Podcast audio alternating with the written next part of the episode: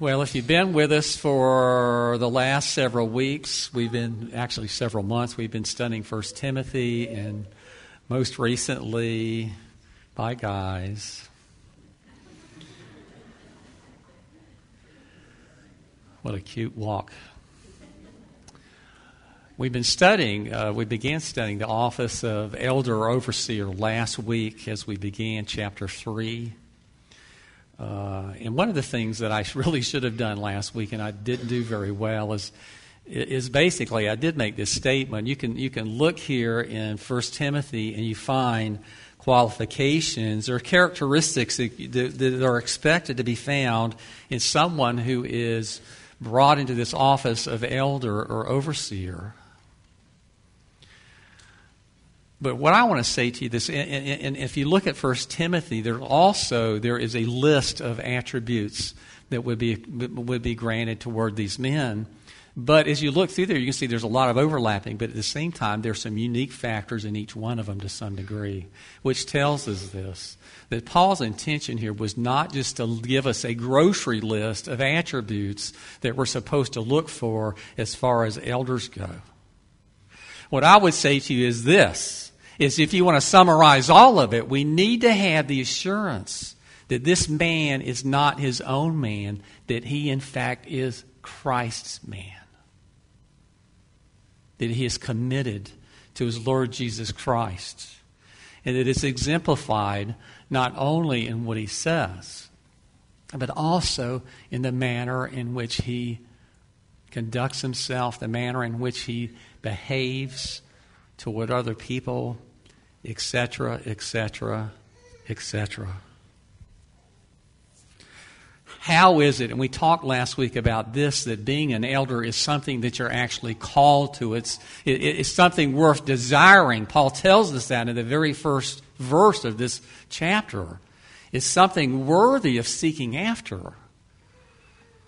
But how do we know that we're called to be an elder? How do the people around us who have everything to do with us becoming elders know that you have, in fact, God, has, in fact, has set us apart for this particular uh, service? Well, we have to go on what we see and what we hear. And in a sense, this is what Paul is encouraging us to do assess according to what we see with our eyes and the things that we hear with our ears. Just read through uh, chapter 4 in the NASB first. Is a trustworthy statement. If any man aspires to the office of overseer, it is a fine work he uh, desires to do. An overseer then and I want to note, I want you to note here it says must be above. It says must. It doesn't say should be, ought to be, can be, probably a good idea if he is. It says he must be. You need to understand that. He must be above reproach, the husband of one wife, temperate, prudent, respectable, hospitable, able to teach, not addicted to wine or pugnacious, but gentle, uncontentious, free from the love of money. Well, we got partway through verse 2 last week, all the way up to the very last one, where we are told that the overseer is to be apt to teach or able to teach.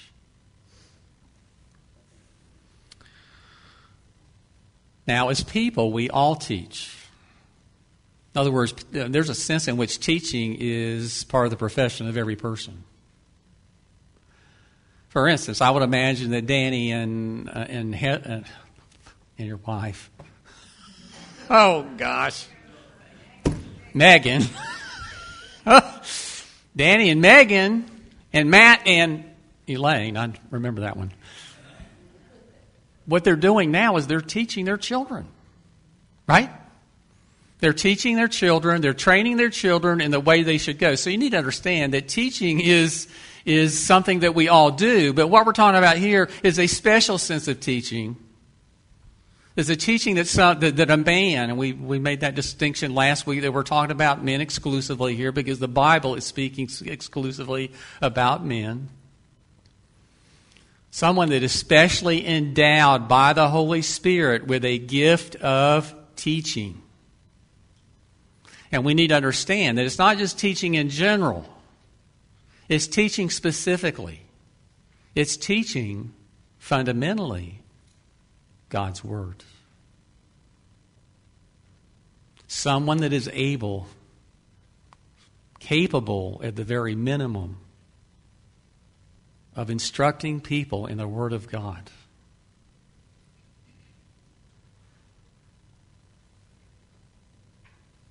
In our denomination, we actually make a distinction between ruling elders and teaching elders, and we don't do that arbitrarily. We do that because Paul does later in chapter 5 of 1 Timothy. He talks about how some rulers are more involved, or some overseers or elders are more involved or more engaged directly in teaching than others. So in our denomination, we make a distinction between ruling elders and teaching elders.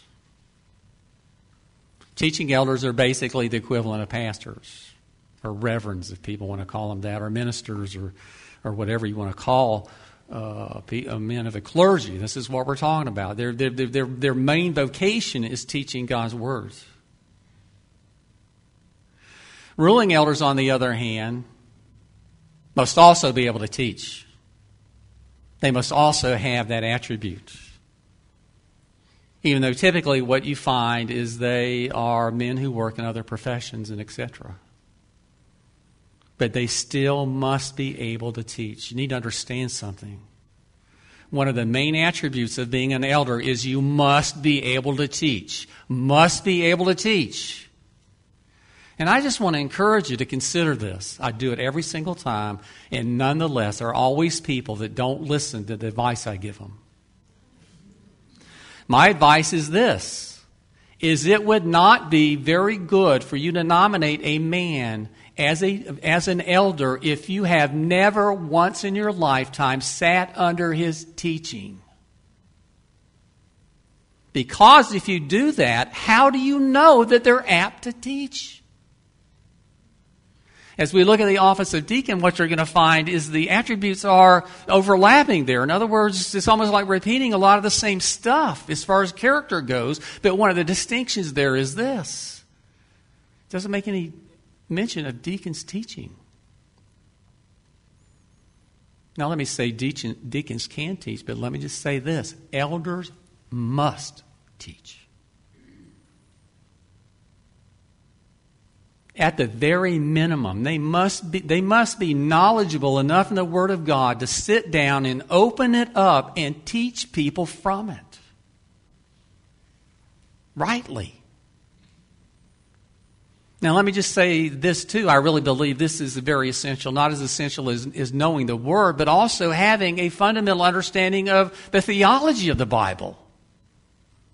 What is it the Bible, what are, what are the doctrines that the Bible teaches? Very helpful tool. And this is one of the reasons we have the training that we do. That's what we're going to be doing for the next year, is going through the Bible, first of all. And number two, studying theology, preparing these men for the office they might take up.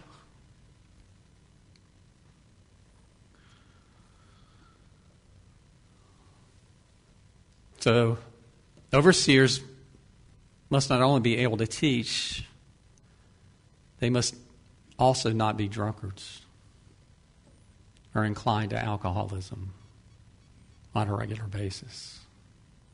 Does that mean they can't be recovering alcoholics? It doesn't mean that. What it means is this is people that are actively engaged in over drinking. Uh, let me, I want to say this this morning because uh, need, some of the things that I may allude to this morning would be probably ostracized in certain areas of the church. One of those is this is you need to understand the Bible does not condemn Christians or even leadership in Christian positions from having a little alcohol every now and then. As a matter of fact, wine was a very common drink in the days of Jesus and the apostles. And let me tell you something Jesus really did, if you take the word for what it says, Jesus really did turn water into wine. And Paul really does encourage Timothy later on in this epistle to take a little wine with water. So you need to understand something that the, the Bible does not condemn drinking. What it does, however, is condemn over drinking. People that, that, in a sense, alcohol has become their God. Well, let me ask you something. Do you think that a man can be temperate, a man can be prudent, and etc., if he's drunk a good bit of the time? No.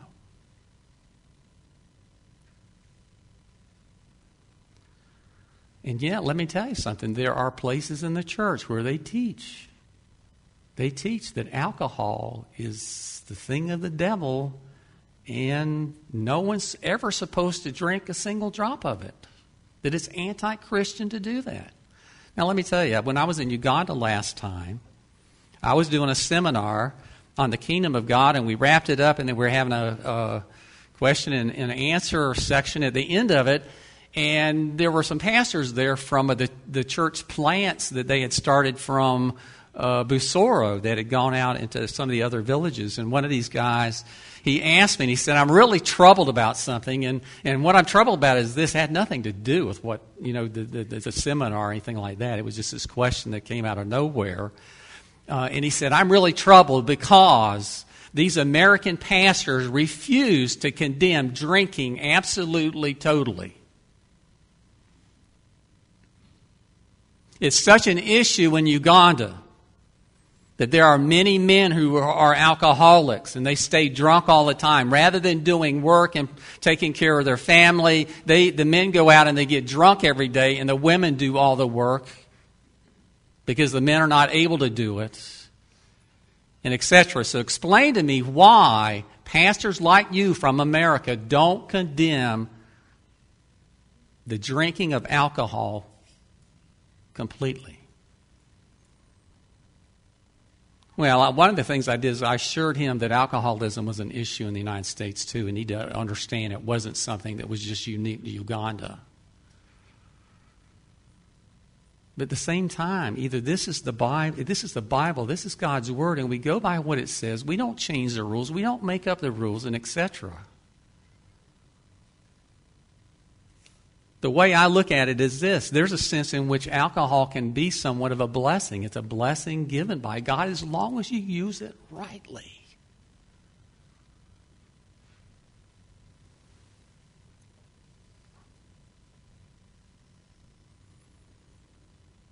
So he must be able to teach. He must not be addicted to wine or alcohol. He must also not be a violent man or pugnacious. In other words, someone with a, with a short fuse that very easily can wind up coming, becoming physical. Or you might think of him as possibly a bully.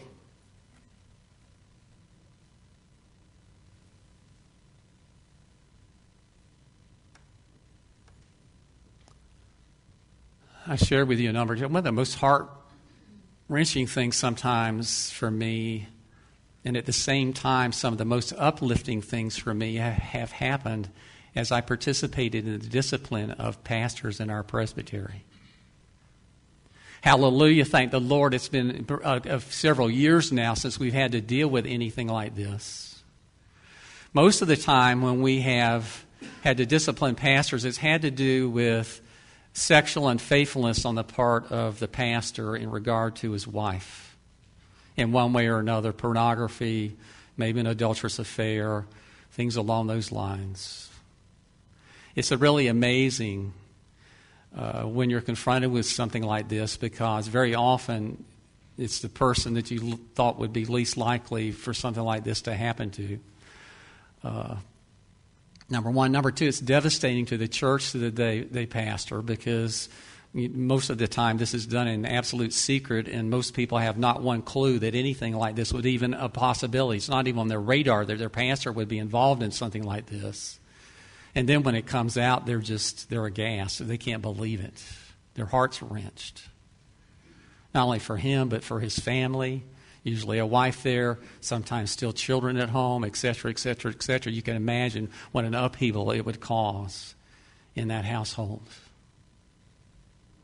So most of the time when we've done, we've had to discipline pastors, it had to do with sexual immorality. There's only been one exception. The exception was this.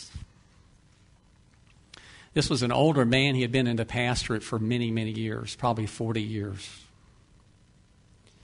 Uh, he was pastoring a church up in North Florida.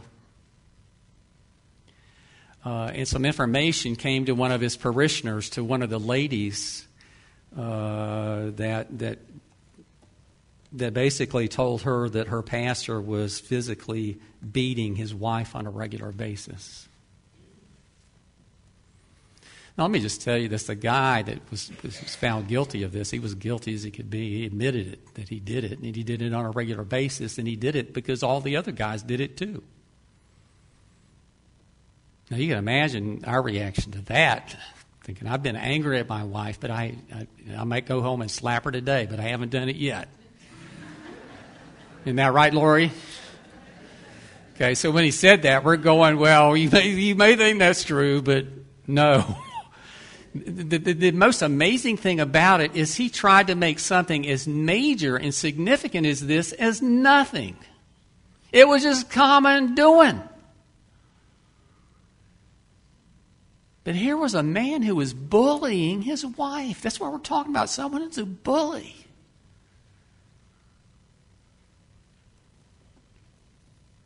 He was defrocked. That's how serious we thought it was. Not something easy to do. But let me tell you, if he, if, if he had been the epitome of every other, one of these other attributes we're talking about here, this one alone would have been sufficient to disqualify him completely from the office of elder. That's how we looked at it.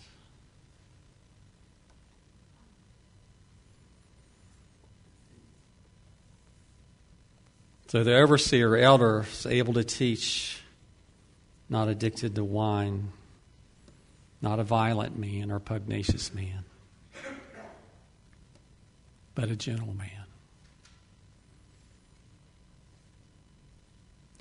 Now, I would imagine if you took some kind of a survey and asked people out there in the world in general, what would be some of the outstanding attributes of a man's man?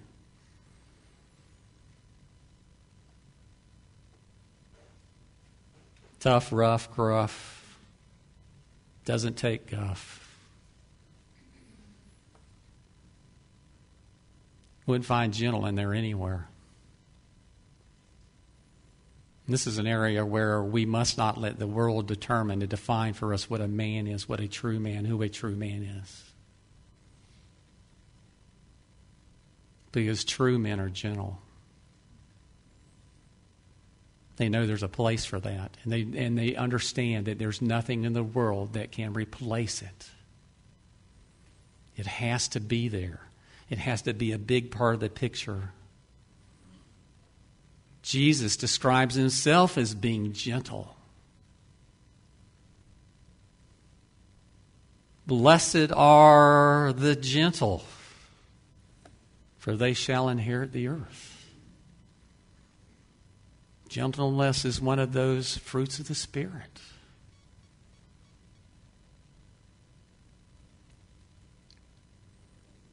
So remember this, guys, when you're thinking about who to nominate for elder. someone that has a gentle spirit. There's a gentleness about them.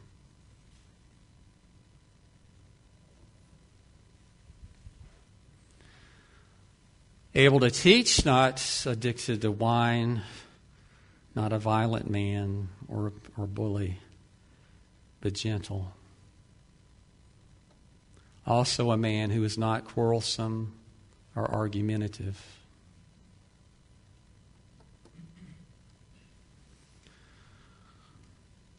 or as the NAS says, uncontentious. There's some people that seem to thrive on argument. There have been times when Lori and I have been around other married couples, and it was very disturbing because it was almost like they, they spent their whole time throwing these verbal darts at each other, you know, trying to tear the other one down. As a matter of fact, there was a couple that they did that so much that we got to the point we couldn't even we didn't spend hardly any time with them at all anymore because we just got sick of it. You felt like you were in the middle of this fight that was going on all the time.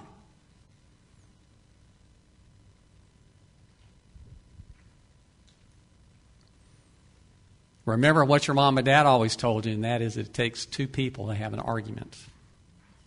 Right? In other words, there has to be a willingness to argue to be a part of the picture.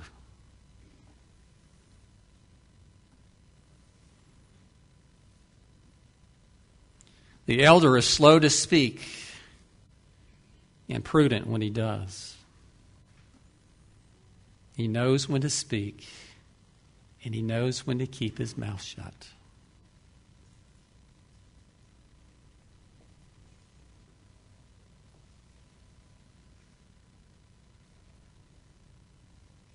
It takes time. And my father used to tell me all the time, he said, Son, you've got to put your mind in motion before you put your mouth in gear. Most of you, some of you heard that a lot too when you were growing up. And this is one of the things that we're talking about. Because how many times in an argument did people say things they really don't mean? How many times did they say things that really later on they wish with all of their heart and mind and soul and strength they could take it back, but they just can't because once you say it, it is a done deal. You can't take the words and shove them back in your mouth. So, what we're talking about here is men who do not enter into. Are there times when, when arguments are necessary? There's a sense in which we say yes when there's no other option. But the elder knows the difference between necessary arguments and arguments that are futile and meaningless and hurtful and harmful.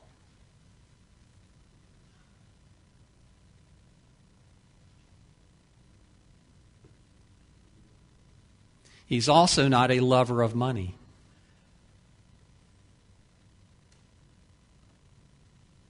What about the rest of us? What about all of us? You know, there's a sinful nature in every one of us that, that, that pushes us to want more than we've got. You know, and any time we want more than what we have, we're, basically what we're saying to God is we're not satisfied with what you've given us. We need more. We want more. We've got to have more. We live in a culture that thrives off of this stuff. We live in a culture that encourages it. If you don't believe that, just pay close attention to the advertisements you watch on TV or you see in some magazine or, or whatever. I mean, how ridiculous is it that, you, you know, they, they give you this picture. If you just have a, a Pepsi Cola today, that your life is going to be wonderful. And if you don't, you're going to have something that's not even worth living. And we see it just over and over. I say I said that because because Michael over here works for Pepsi. So I, I, I was going to say Coke, but but we understand it. We understand it. There's all kinds of products out there, and there, there are people that are marketers, and their job is to sell the product to, to anybody, and everybody that will buy it.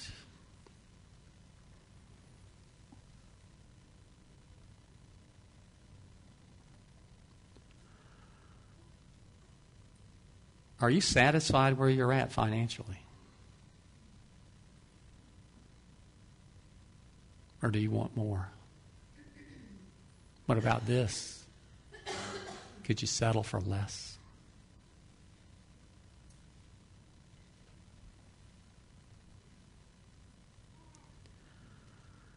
You answer that question, and it tells us where our heart really is in regard to these things.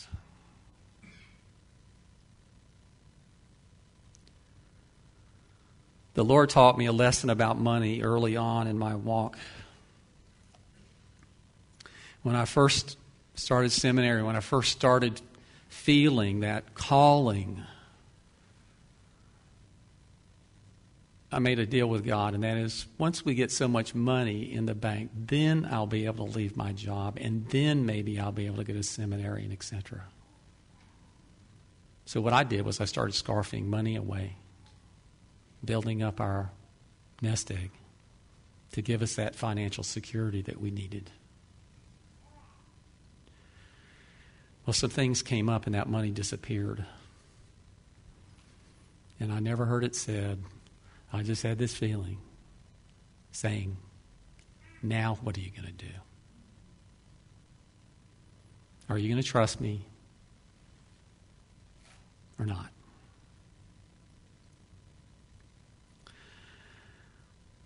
We live in a time, we live in a world, most of us, at a level that no group of people in the whole history of the world as a whole ever accomplished. We have far more than people have ever had on the average. Sometimes I think that we all need to go to a third world country for at least two weeks so that we can see how the rest of the world lives. I'm not talking about going to Europe. I'm not talking about going to Australia or Canada or somewhere like that. I'm talking about going to Central America or going to Africa or going to Southeast Asia or somewhere where people live in real abject poverty, the majority of them.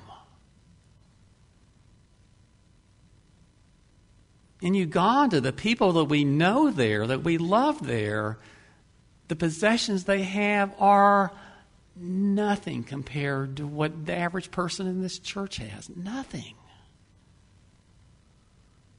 Their personal possessions, if they could fill a shoebox up with them, would be an amazing thing.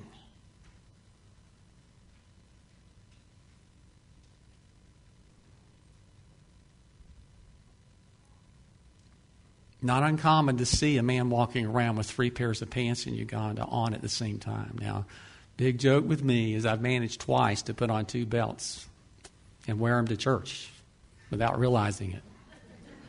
Scott reminds me of that every now and then. Okay? But they did it for a reason. What do you think the reason might have been? Why would they wear three pairs of pants? Okay, they, they wear one pair that's got holes in it, they wear the second pair to cover up some of those holes, and they wear the third pair to cover up all the rest of the holes between the three of them. So you're not seeing skin. Do you think they want more?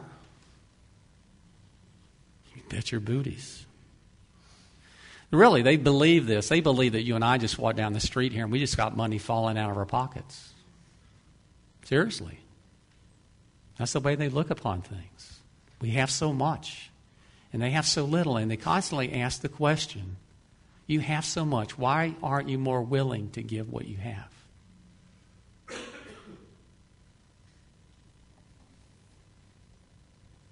So, how do we know if a man is a lover of money?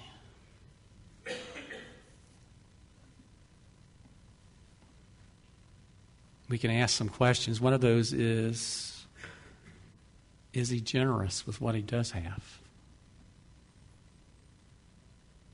Is he, is he willing to help people out who are not as well off as he is? Is he one of those people who incessantly talks about financial matters, money, possessions, etc.? That's the only conversation he ever has with anybody. It's always about money and getting more of it. About this great deal that he just came across. And you need to buy into this particular stock because I just made a bunch of money in it.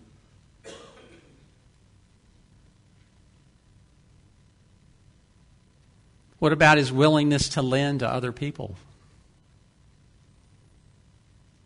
Let me tell you, Lori knows this, and my kids know this. My pet peeve is this I will lend anything to anybody, but you better bring it back. If you don't, I'm going to curse you.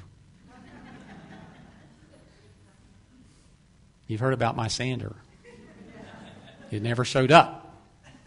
Riley and Nancy bought me a new one for Christmas, so I don't have to worry about it anymore.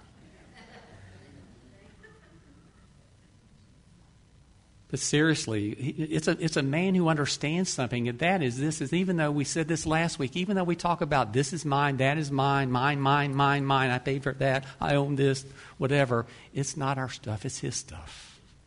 What I'm telling you is absolutely, because we think this. You know, we're supposed to give 10% of what God, you know, brings our way back to him. But what I'm telling you is this, is that's only the beginning. We talked about how an elder has to be hospitable. But one of the things that means this, he must be very willing to open his house up to other people. And when they come there, they're not treated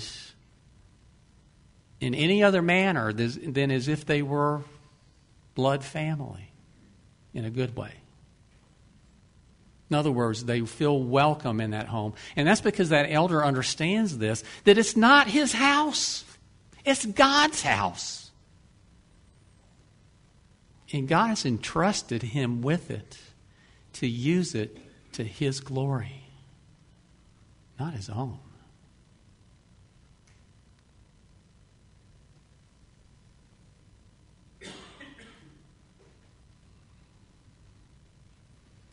Just remember this elders will have some say in how money that you give to the church is spent. Now, let me ask you something. Do you want men in office who are going to take that responsibility seriously? Or do you want men in office who are going to be so frivolous to, to, to maybe convert one of the offices to an elder's lounge? Which we do talk about, jokingly, presumably. Or what about this? What about an elder that is just so serious about this? This is God's money, or a deacon, this is God's money, and, and, and they're so chinchy with it that, that when money really needs to be spent, it's not spent. And when we really need to pay a, a visiting pastor or something, or, or something along those lines, they don't do it. They don't want to do it. Let me tell you, these guys worry about the money. The deacons worry about the money far more than the elders do. Our elders don't worry much about that realm at all, and I think that's the way it should be because we have other responsibilities that go in different directions.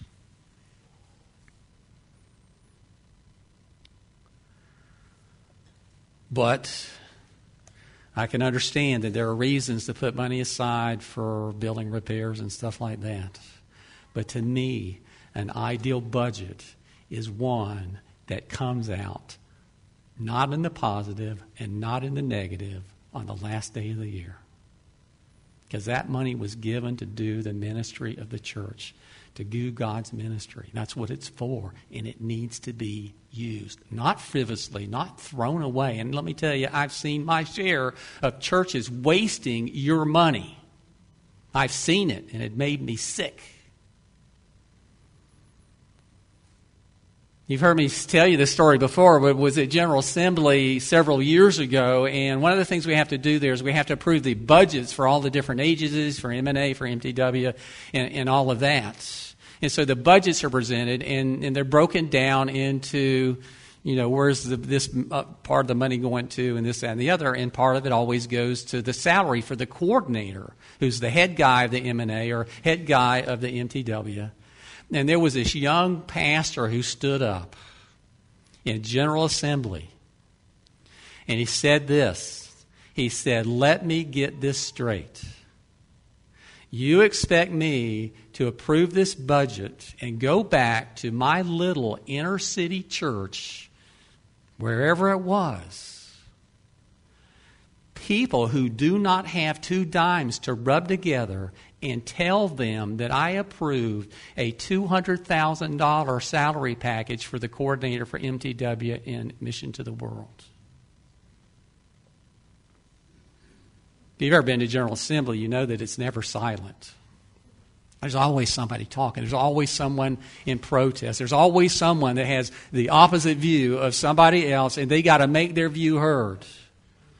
There are people every time you go, every time a question comes up, they are at a microphone. They have to put their two cents into absolutely everything we do.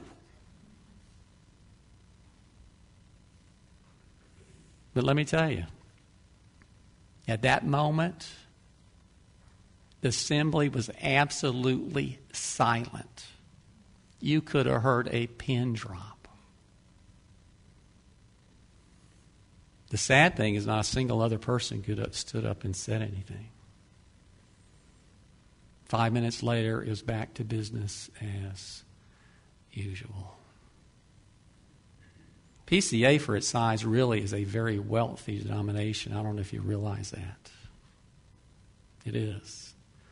Uh, in a lot of places, it is a, is a denomination more for the affluent. Presbyterianism has tended to be that way down through the generations.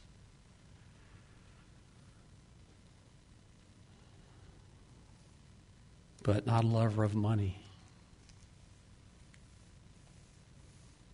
Man who's satisfied and generous.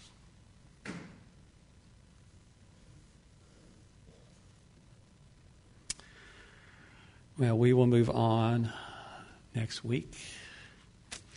Uh, we might very well finish up elders and move on to deacons. We probably will do that. But in the meantime, what are you going to be doing? You're going to be giving some thought and consideration to whom you might nominate for office.